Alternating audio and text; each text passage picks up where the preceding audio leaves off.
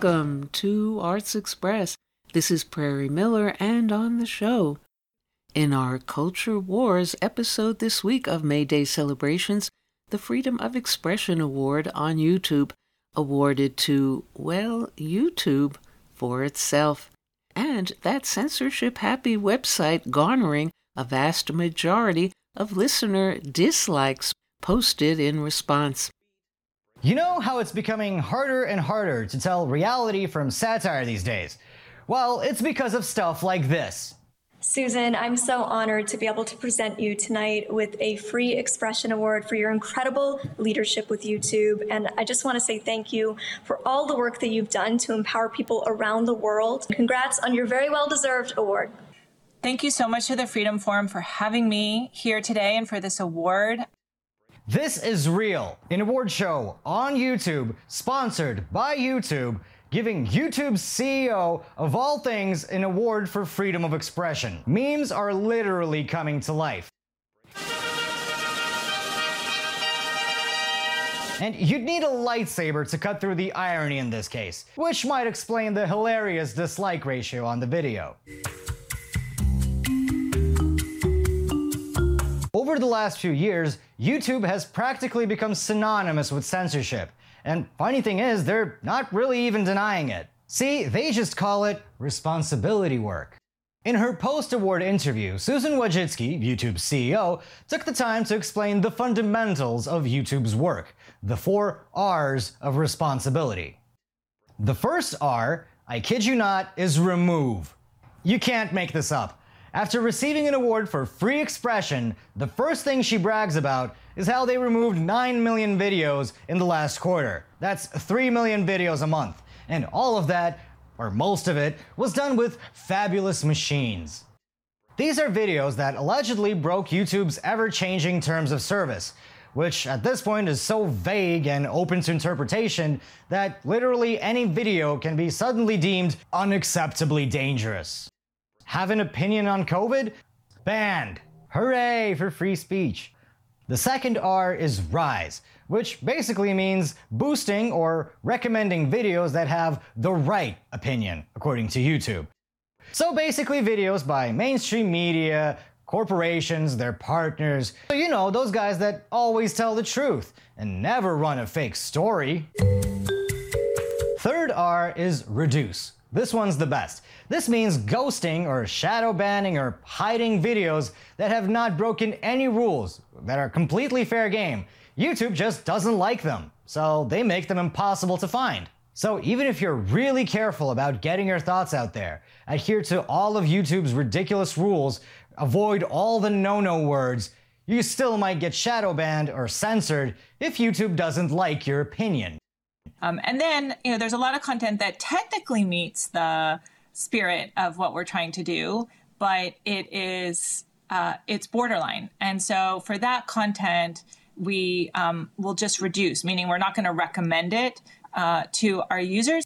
And this has been happening to countless creators over the past few years. Subscribers magically disappear, videos don't show up in feeds of people who are subscribed, and so on. For a platform that prides itself on allowing diverse voices, there doesn't seem to be a lot of permissible variety when it comes to actual speech. The final R is reward, which is basically all about that ad money, making sure that people with the right opinions get it and the people with the wrong ones don't. Explain to me again how any of these principles have anything to do with free speech. The Freedom Forum Institute, which gave out this award, claims its mission is to foster First Amendment freedoms for all, but apparently they haven't actually read the text of the First Amendment. It literally says, Congress shall make no laws abridging the freedom of speech. But I guess YouTube isn't Congress, so they can make all the laws they want, right? Well then maybe they shouldn't pretend like they actually care about the First Amendment or free speech, and definitely not get awards for it. And thank you, RT's Dimitri Palk, for that report. And coming up next on Arts Express, Rebel, a new dramatic series based on the life and work of famed environmental activist Erin Brockovich, who is also executive producer of the show, and our guest on Arts Express, who stars in the show as the lead investigator is Tamala Jones, describing her rebel character as, quote, anything rebel needs, I go and investigate, and if they need a little muscle, they call her, and she kicks butt. Jones also shares details about the time she was the first African-American female U.S. president in a music video. First, some scenes from the show, starring Katie Sagal as Rebel, then Tamala Jones. I won't go to work today. I'll stay here with you. If you don't go to work, who's going to save the world? Stonewall Medical's heart valves are making people sicker and doing it anyway for profit. I bring the CEOs of multinational corporations to their knees. My mom's energized by injustice. Oh, hell yeah. Rebel's on a tear. Mom, Press is here. Oh, perfect timing. Mom's got to go get arrested. You know who to call? Of course I know who to call. Last time you said you knew who to call, you didn't call anyone. I ended up spending the whole day in jail. Mom, just go! I'm Annie Flynn Ray Bello. Had too many husbands, picked up too many names. Most folks just call me Rebel. Rebel, Rebel, Rebel. Rebel. I bring corporations to their knees. 3,000 human beings in one Facebook group, all with the same autoimmune symptoms that didn't exist until they got their Stonewall heart valves. Counting steps. Your company's endangering human beings, and you know it. I can't live like this. I'm gonna help you. Innocent people are suffering, and you have the power to stop it. I need to work on something more cheerful. Please, you're working on a sex trafficking case, Cruz. Know these people, Mom. Just let it go. Can I just watch 3,000 people die? No, I can't. The only way to get the valve off that market is to fight this case. It's unwinnable. Sounds like a dare. I do not want whatever it is that you're selling. But she's saving the world. This is trespassing. You can't be here. My security team is on the way. How dare you? How dare you?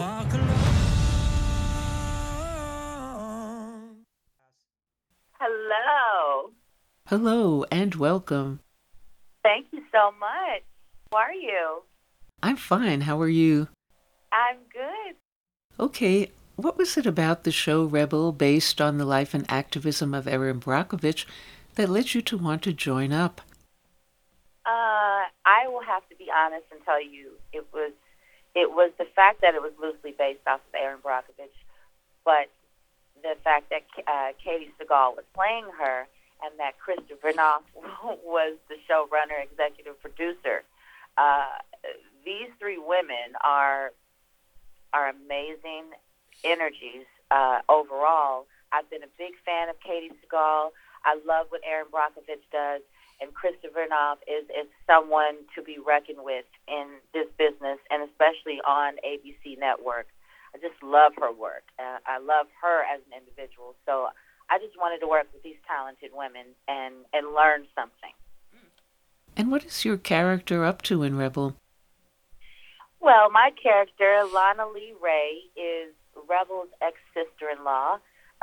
She works in Cruz's law firm, who's played by Andy Garcia. And she used to be a cop, but now she's a private investigator.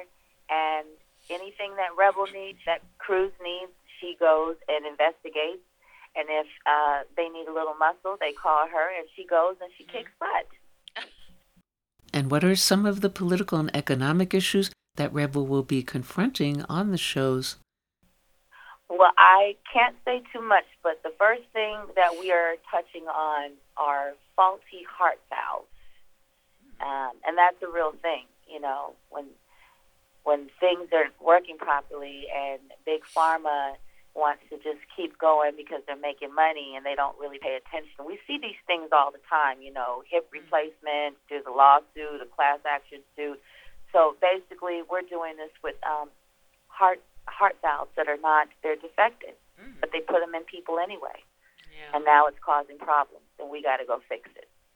Now, Erin Brockovich is listed as an executive producer of Rebel. What can you say about her role and impact on the show and the narratives? She's definitely, see, the thing about Erin, she's still out in the field working.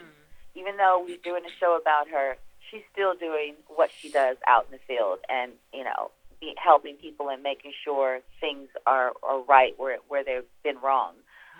So she'll show up here and there. She talks to Krista a lot. And basically she's sharing her life. And then Krista and the writing team, they go and come up with some juicy stuff and add a few things, and then we get a script. But she loved what we do. You know, anytime we talk to her as a whole, she loves it. She's very fun. Her energy is wild. Mm-hmm. But she loves it. She loves being able to see this.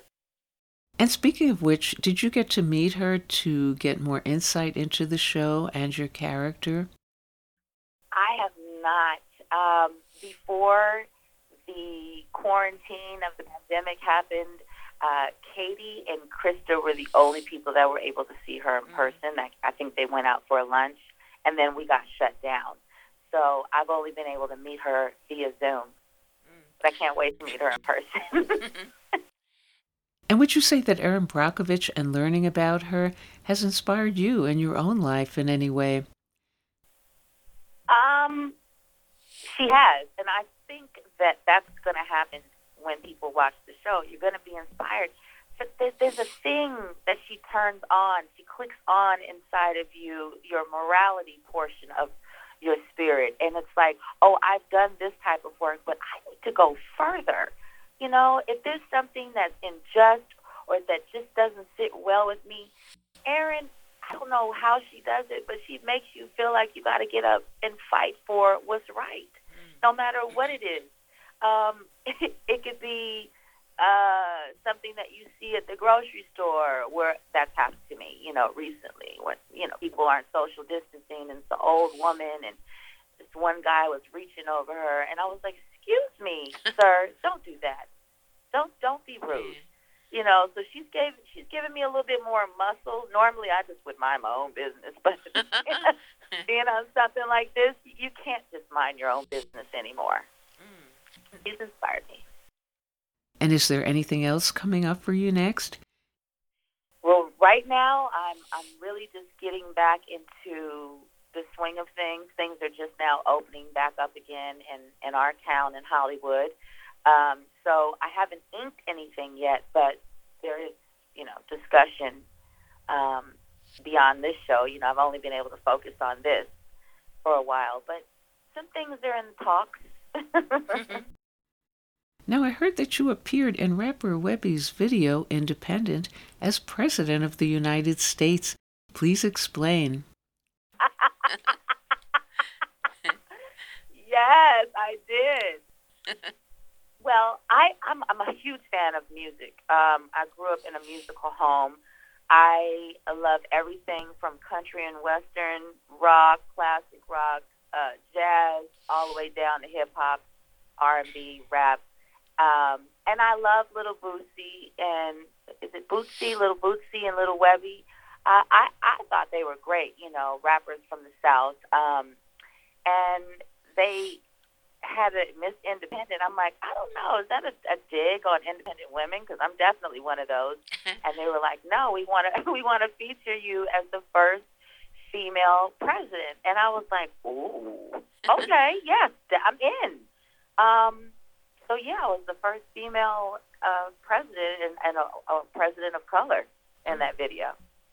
That I think was 2003 or 4. Speaking of which, what have been the challenges for you as a woman and as an African-American in the white male-run film world and prevailing? I think it's about attitude. For me, I was taught, I went to acting school. I studied at Lee Strasberg. I was also taught by Blake Lively's parents, who had... they were my managers for a long time, and they had an acting class that Brittany Murphy, Seth Green, Tara Reid, all these people, John Huertas, who I work with on Castle, we came from there. And so what they taught us was not based on color or gender. It was go in that room and do something that no one else will do. Go in that room and just go off, you know, and the audition room is what they meant. So I do that, and I go in with a clear head that all I got to do is my best. The rest of the stuff doesn't matter. And it worked out for me. I've been able to work with people like George Clooney and Chris Rock, and that's basically not having any walls built up to where I can't be or do whatever is asked of me. Male-dominated, it's now becoming women-dominated.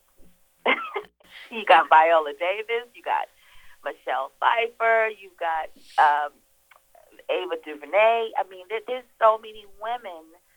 You got Krista Vernoff, you know, you've got Shonda Rhimes. There's so many women out here with their intelligence and dominating that part of Hollywood to where you got to play with us on an equal plane. So I feel I've been a part of, along with a lot of other actresses, of doing what we do and doing our best to where you're going to respect us regardless. And I see you've also ventured in producing. Why is that, and what projects do you contemplate developing in the future? I really had hopes of, and I still do, but it's just been a little bit challenging, and it's because of the music. I wanted to do the Tammy Terrell story. I had linked up with her sister, who's in charge of her estate, and the writer of the book, Tammy. And we were really trying to push this through, but unfortunately, it's going to take me and my own funds to do this because Hollywood says no one's going to watch that. So it's just been hard, you know. Every time we got close, the door slammed, and that's not anything that hasn't happened to me before. I've gotten no's before, and it's never stopped me. So that's the project that I really want to do, and I've not given up. It's just been placed on the back burner. And then I have some producer partners that I'm working with, and we had a show that needs a little tweaking before we put it back out there, but we were looking to sell a show, and it's like the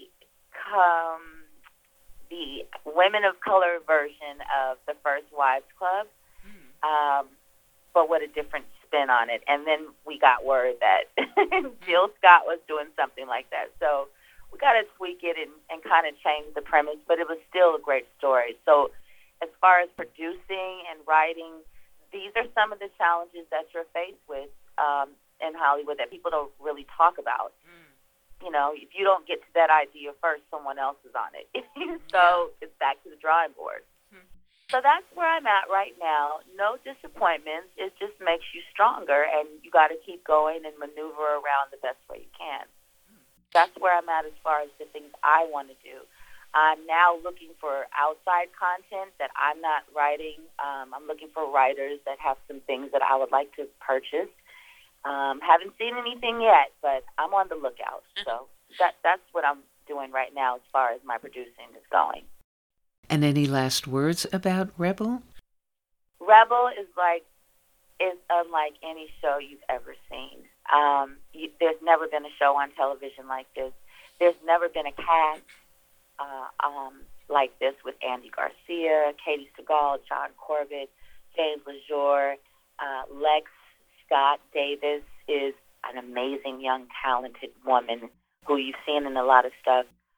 You have all of these talented people, and the storyline loosely based off of Erin Brockovich and this wonderful producer, Christopher Knopf, and we're dealing with real-life situations, things that are going on right now in the world that people are definitely going to identify with. So you're going to have fun. You're going to cry. You're going to yell at that TV. You are going to be fully entertained, and you won't want to miss anything. So you got to tune in. Okay, thank you so much, Tamala Jones, for calling into our show. Thank you. It was great talking to you. Okay, bye. Bye. And Rebel is airing on ABC. And next up on Arts Express, in our May Day celebrations this week and beyond this month, a highlight from Marx in Soho, the late eminent Howard Zinn's 1999 stage show.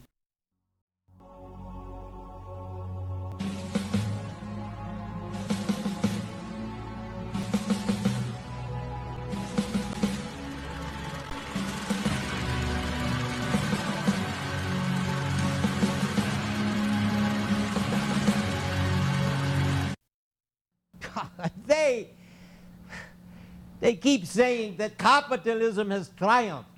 Triumphed? Fine. Because the stock market has risen to the sky and shareholders are even wealthier than they were before? Triumphed when 1/4 of American children live in poverty and 40,000 of them die every year before their first birthday? 100,000 people line up before dawn in New York City for 2,000 jobs. What will happen to the 98,000 people who are turned away? Is that why you're building more prisons? Oh yeah, capitalism has triumphed. But over whom? You have miracles of technology. You've sent man into the stratosphere. But what of the people remaining here on Earth? Why are they so fearful? Why did they turn to drugs, to alcohol? Why did they go berserk and kill? It's all in your papers. And your politicians, bloated with pride, will say, oh, now the world will move to the free enterprise system. Has everyone become stupid? Don't you know the history of the free enterprise system? When the governments did nothing for the people and everything for the rich? When your government gave 100 million acres of land free to the railroads and looked the other way as the Chinese immigrants and Irish immigrants working 12 hours a day building the railroads died in the heat and cold. And when the workers finally rebelled and went on strike, your government sent in the army to smash them into submission. Why did I write Das Kapital if I did not see the miseries of capitalism? Of the free enterprise system. In England, little children were put to work in the textile mills because their tiny fingers could work their spindles. Here in America, young girls went to work in the mills of Massachusetts at age 10 and died at age 25. Cities were cesspools of poverty and vice. That is capitalism, then and now.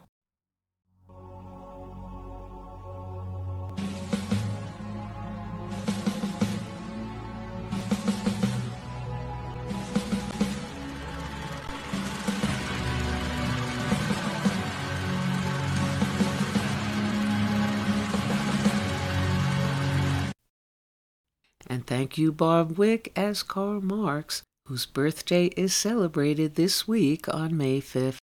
And coming up next on the show, Brough on the Global Cultural Beat, presenting the Paris Commune, still going strong and challenging capitalism.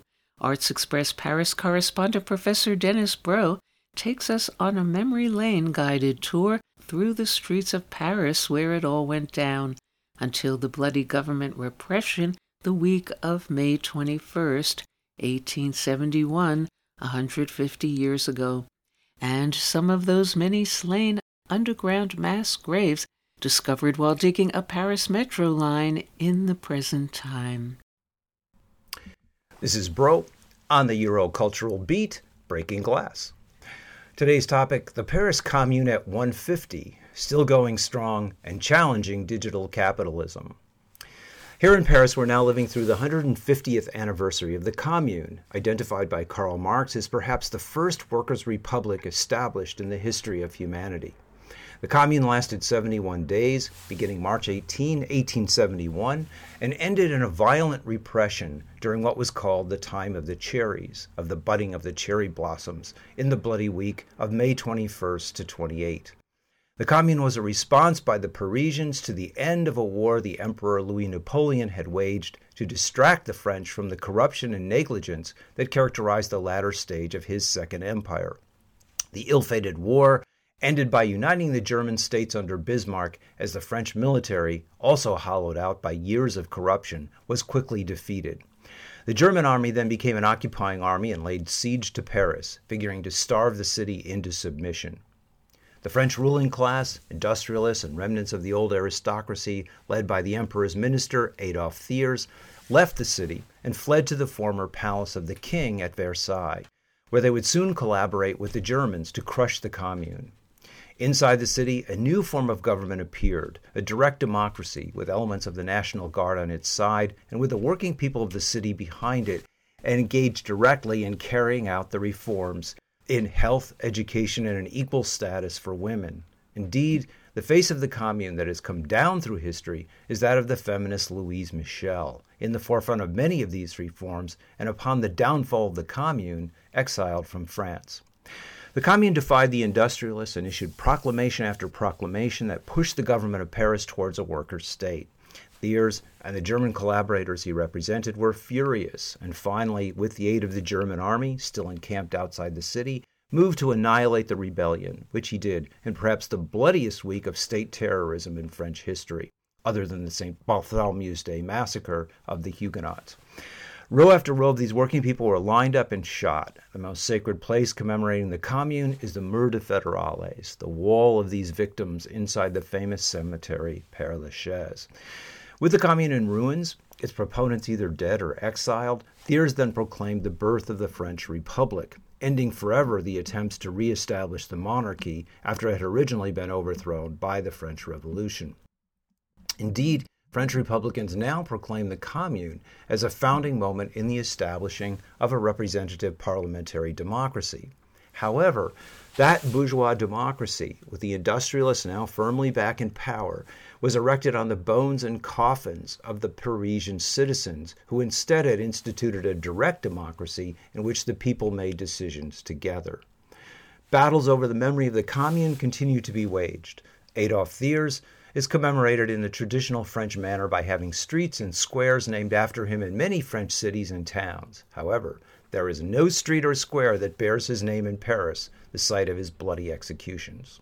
The Catholic Church, attacked for its corruption by the Commune as it was in the French Revolution, allied with the state to anoint the Church of Sacre Coeur, of the Sacred Heart, which overlooks the city and stands as a symbol of the triumph of the bourgeoisie. However, just below the church, in a way that suggests the old specter of revolution is not dead, sits Louise Michel Square, with its commemoration of the Commune's leading spirit. Released to coincide with the 150th anniversary is a work by the French historian Michel Audin, which claims that Thiers' accounting of the dead is vastly understated. The official figure is over 6,000 casualties, but by checking cemetery records, this new book claims the figure as at least 15,000, may have been as high as 20,000, with underground mass graves of the communards still being discovered in the 1920s in a building of the line of the Paris subway. The March 18th date was celebrated with great fanfare, but that celebration quickly gave way to its opposite, as the country readies itself for the 200th anniversary in May of the death of Napoleon, a symbol of empire and conquest, beloved by the right, and no friend of democracy, whose nephew, founder of the Second Empire, named in honor of his uncle's self-proclaimed First Empire, started the war that brought on the siege of Paris. Marx's valuing of the experiment of the commune, a spirit that is yet to be realized, points the way to why it remains at the same time a moment of hope for working people and a moment of fear for their new digital overlords, whether they be Jeff Bezos and Amazon, Elon Musk and Tesla, or Emmanuel Macron and his startup nation. And here's Marx. The value of these great social experiments cannot be overrated. By deed, instead of by argument, they have shown that production on a large scale and in accord with the behests of modern science may be carried on without the existence of a class of masters. That to bear fruit, the means of labor need not be monopolized as a means of dominion over and of extortion against the laboring man and woman. And that, like slave labor, like serf labor, hired labor is but a transitory and inferior form, destined to disappear before associated or communal labor, plying its toil with a willing hand, a ready mind, and a joyous heart. This is Brough on the global cultural beat, breaking glass.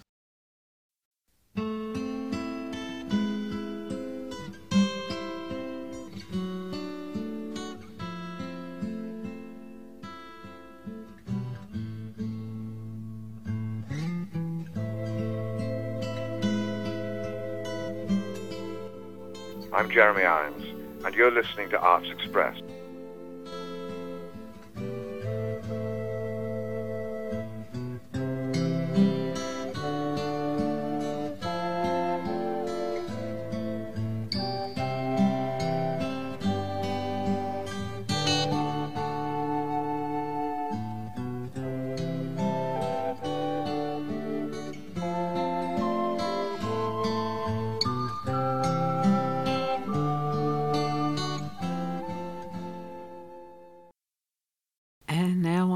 Express.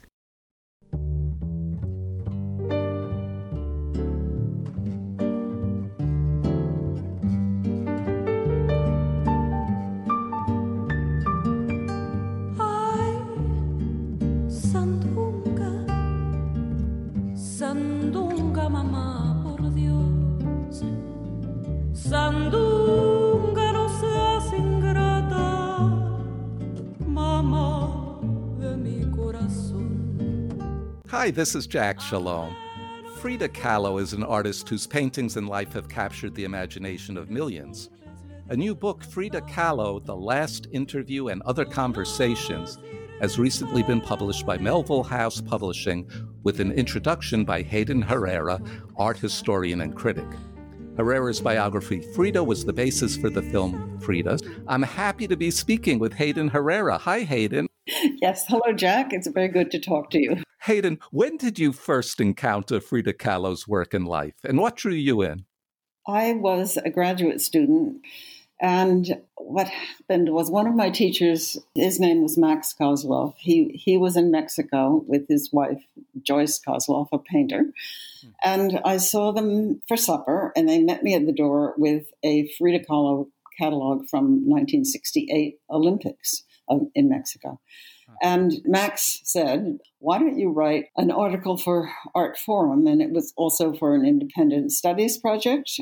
I thought, well, yeah, I will. There was a show in Mexico City. So I went to Mexico City and saw the show and was just bowled over by it. I've never seen her work before. Art history then was very Eurocentric. Anyway, I wrote the article, and then somebody at Harper and Row asked me to write a biography. And it was published by Harper and Row in 1983. What made Kahlo's life and work a kind of icon among some feminists? So many reasons. First of all, her strength in relationship to having such a powerful husband, the fact that she painted in a very different way, her strength in adversity. I mean, she had terrible health problems, numerous surgeries, and stemming from when she was a teenager. It was her sort of ability to deal with suffering with what Mexicans call alegría, an insistence on joy in the face of pain. I think that's the main thing. And then the other thing is that her work is so incredibly personal, so self-revealing. People were sort of shocked. A lot of people found it almost too self-revealing. You write that her works are an autobiography in paint, and you talk about the revelations. Could you take us on a little trip through her life as depicted in her paintings? Sure. The first painting that had to do with her life was actually painted in 1932 in Detroit. It's called My Birth, and it shows a woman giving birth, but both the mother and the child are dead. Frida had just had a miscarriage. And also, while she was working on the painting, her mother died in Mexico. So that was this sort of double death, not at all a joyous painting, and really hard to look at. Very, very brave. Anyway, so that's her birth. She was born in 1907 in Coyoacán. Her mother was very Catholic. Her father was a German immigrant to Mexico in the late 19th century, and he was a photographer. She also helped him with retouching his photographs. That was her first use of a brush. And I think her father's work also had an influence on her in that he did an awful lot of portraits. And I think the fact that he did portraits and self-portraits probably had a strong influence on Frida. So when she was sort of 7 or 8, she got polio. Her father helped cure her and got her to do a lot of exercises that were unusual for a girl at that time. So then she went to the National Preparatory School in the middle of Mexico City. Frida Kahlo's particular mischief was aimed at the muralist Diego Rivera, who was already the most famous of the 3 great Mexican muralists. And he was busy painting his first mural in her school's auditorium. So what she did was soaped the steps that he had to climb every day to get up to paint his mural. And he never fell because he was actually, even though an elephant-sized man, he had a lot of grace. Okay, then came the terrible accident. She was 19 by then, and she was in a bus which was crashed into by a trolley. They were old wooden buses then, and it just broke in half. A metal bar went through her pelvis. She broke bones in her legs and her pelvis and ribs and everything. She was a mess. But she got back from the hospital. She was in bed, and her mother organized a kind of easel so that she could paint in bed. When Frida got strong enough to walk around, she took her first paintings to show to Diego Rivera, who was then at work in the Ministry of Education. She told him that she'd come not to flirt, but she wanted his true opinion of her work. He was impressed by the work. He was also impressed by Frida. And then she asked him to come see more of her work the following Sunday in Coyoacán. He came, and then a courtship began. And they were married in 1929. Her mother did not approve of Diego Rivera, and her mother was horrified. She made this famous quote of, "It's like the marriage between an elephant and a dove." Now, at this point, when she's marrying Diego Rivera, is she painting? She's painting through this, right? Yeah, she took those paintings to show him. She continued to paint. Once in 1929, when she became a girlfriend and then married Diego Rivera, her paintings changed a lot. They actually are influenced by Diego Rivera, her husband. Okay, so tell us about the before and after then. Her first self-portrait from 1926. It's quite big, and she couldn't have done it in bed, but she did it at home. And it's a painting that has a kind of pre-Renaissance look to it. She is in a red velvet dress. It's very dark behind, very, very dark. It has no Mexican influence at all. It really is kind of a marvelous painting, and I don't the way it sort of looks like Modigliani. And then her style changes. Yes, in 1929 it changes, and if you compare her second self-portrait to the first one that she did when she was still pretty sick, it's like night and day. They're suddenly very bright. She's standing there looking very confident. She's taken on clearly Mexican clothes and jewelry, and they're very bright. And she takes on this thing of Mexicanidad or Mexicanismo, which was Mexicanism, which was a sort of almost like a faith adopted by artists, intellectuals, musicians, movie makers after the Mexican Revolution ended in 1920. Her first work before she got to know Rivera had none of that Mexicanismo. Rivera was commissioned to do some paintings for Rockefeller and other capitalists, right? And they came to the United States. What was her reaction to living in Detroit and San Francisco? Oh, she did not like the United States at all. First, it was New York because Diego Rivera had one of the very first shows at the new Museum of Modern Art. And then they went to San Francisco, where he was painting, funnily enough, a mural in the stock exchange. Good idea for a communist. They went to Detroit in 1932. Frida was already about a month pregnant. On July 4th, she had a very dangerous hemorrhage and was in the hospital for like 13 days, I believe it was. She was very miserable and unhappy. She came home. And then it was actually Rivera who suggested that she paint scenes from her own life and also to do them on retablos, these on small pieces of tin. So that is when, in Detroit, her paintings become this incredibly brave, incredibly personal imagery. It really starts there. The first one she did after she got out of the hospital is called Henry Ford Hospital. And she is lying on a hospital bed that's floating in a vast, empty plain. A lot of her paintings have to do with isolation and loneliness. In the very distance is the Ford River Rouge plant. That painting, she's lying there in bed, hemorrhaging. As a nude, it is not at all seen from a male point of view. It's seen from the point of view of actually of the woman that she's painting. It is a self-portrait, but it's an agonized self-portrait. She's crying. She's surrounded by these six symbols of miscarriage, and she's each one attached to her by what looks like an umbilical cord or a ribbon, but could be both. And her sense of loneliness, I think, and sorrow is very, very strong in this painting.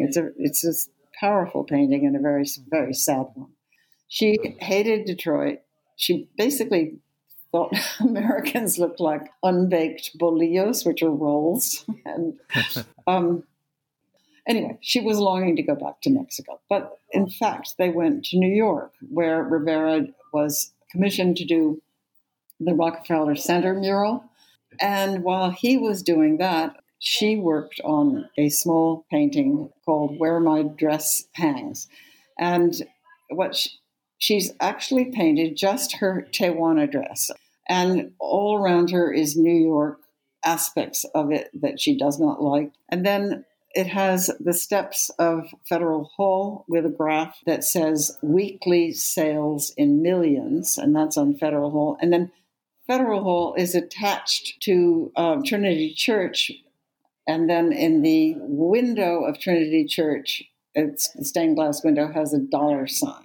Anyway, in the far distance, there's a boat, and I think Frida Kahlo wished that she was on that boat.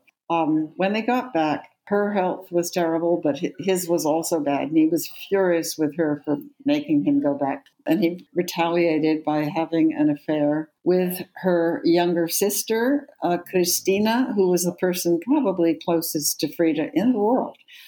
And Frida knew about it, and they separated. She and Rivera separated. Frida went to live in an apartment in the middle of Mexico City. And then finally she forgave him, and she forgave her sister, and they got back together. Seems a contradiction. A woman in such a, and I guess I have to call it a dependent position in this relationship, that she would become a feminist icon. Oh, yes, that is the one thing that the feminists never quite get, is why she continued to stay with Rivera, why she loved him, why he was the most important thing in her life. Even as the naive viewer that I am, when I look at that painting, Diego and I, that's the most sad and touching painting of hers I've ever seen. That's the one from 1949? Well, it's the one where they've each got three eyes. They've all got the third eye, and her third eye is Diego, so that they're clearly soulmates, but she's got tears in her eyes. That was when he almost left her, almost divorced her to marry Maria Felix, a beautiful Mexican film star. That is the one painting in which she really almost loses it. I mean, she's crying. Her hair is flying around in a tormented way. She just about loses her mask-like implacability. I mean, almost all the other self-portraits, she's under total self-control. I know that Kahlo considered herself a socialist and communist throughout her life. Mm-hmm. At age 16, she had joined the youth movement of the Mexican Communist Party. And then, of course, when she died, her coffin was draped with a flag of the Mexican Communist Party. So how did her socialist sentiments show up in her painting? In terms of being political, it was really just her affirmation of her love for everything Mexican and the Mexican dispossessed, and her passion for Mexican popular culture. That was in itself political. Even her wearing the Mexican costumes was political. But it was only at the end of her life, when Rivera was trying to get back into the Communist Party, because he was expelled in 1929, that her paintings became political. There's one of Stalin, and then there's her last painting is Marxism Will Give Health to the Sick. And it's a self-portrait in which Marx is flying in the sky like the holy image in a retablo. And she's standing there casting aside her crutches.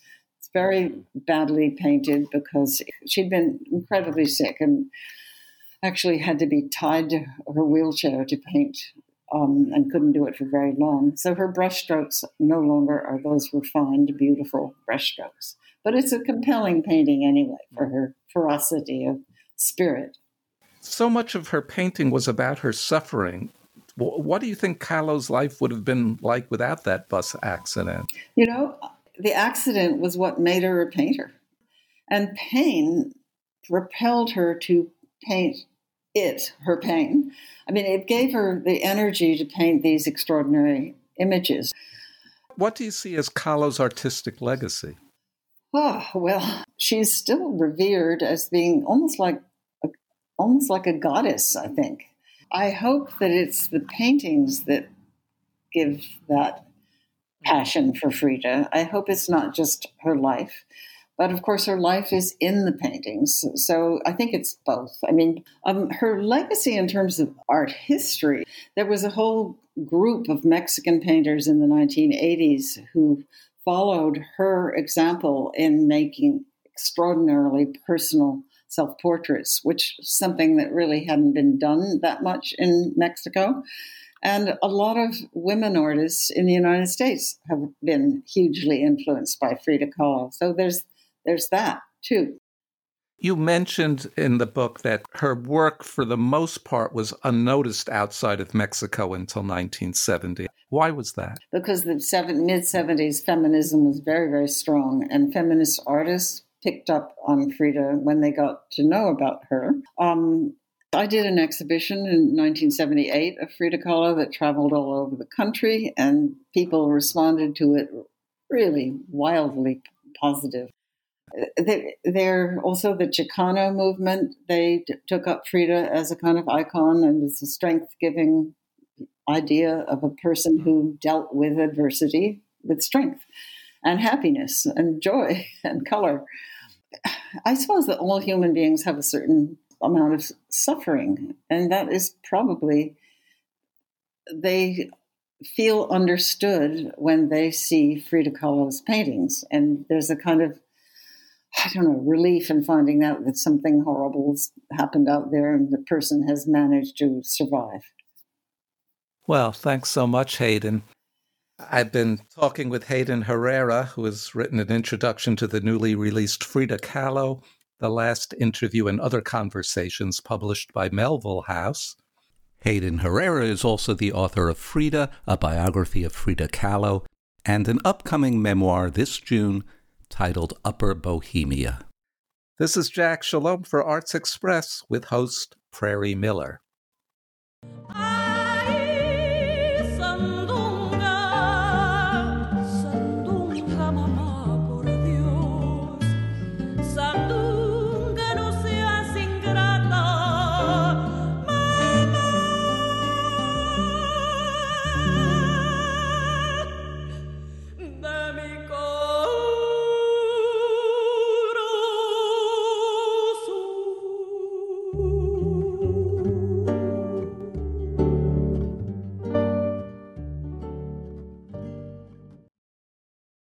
Music you heard was La Sandunga, performed by Lila Downs.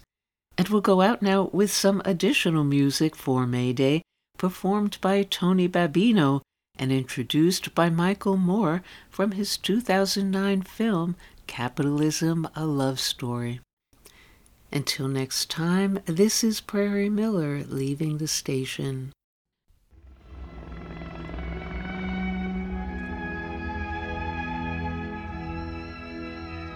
I remember thinking during the Katrina flood, why is it always the poor who have to suffer the misery? Why isn't it ever Bernie Madoff up on the roof screaming for help? Or the head of Citibank, or the hedge fund guys at Goldman Sachs, or the CEO at AIG. It never is these guys, is it? It's always those who never got a slice of the pie, because these men took it all and left them with nothing, left them to die. I refuse to live in a country like this, and I'm not leaving. You know, I can't really do this anymore, unless those of you who are watching this want to join me. I hope you will. And please, speed it up.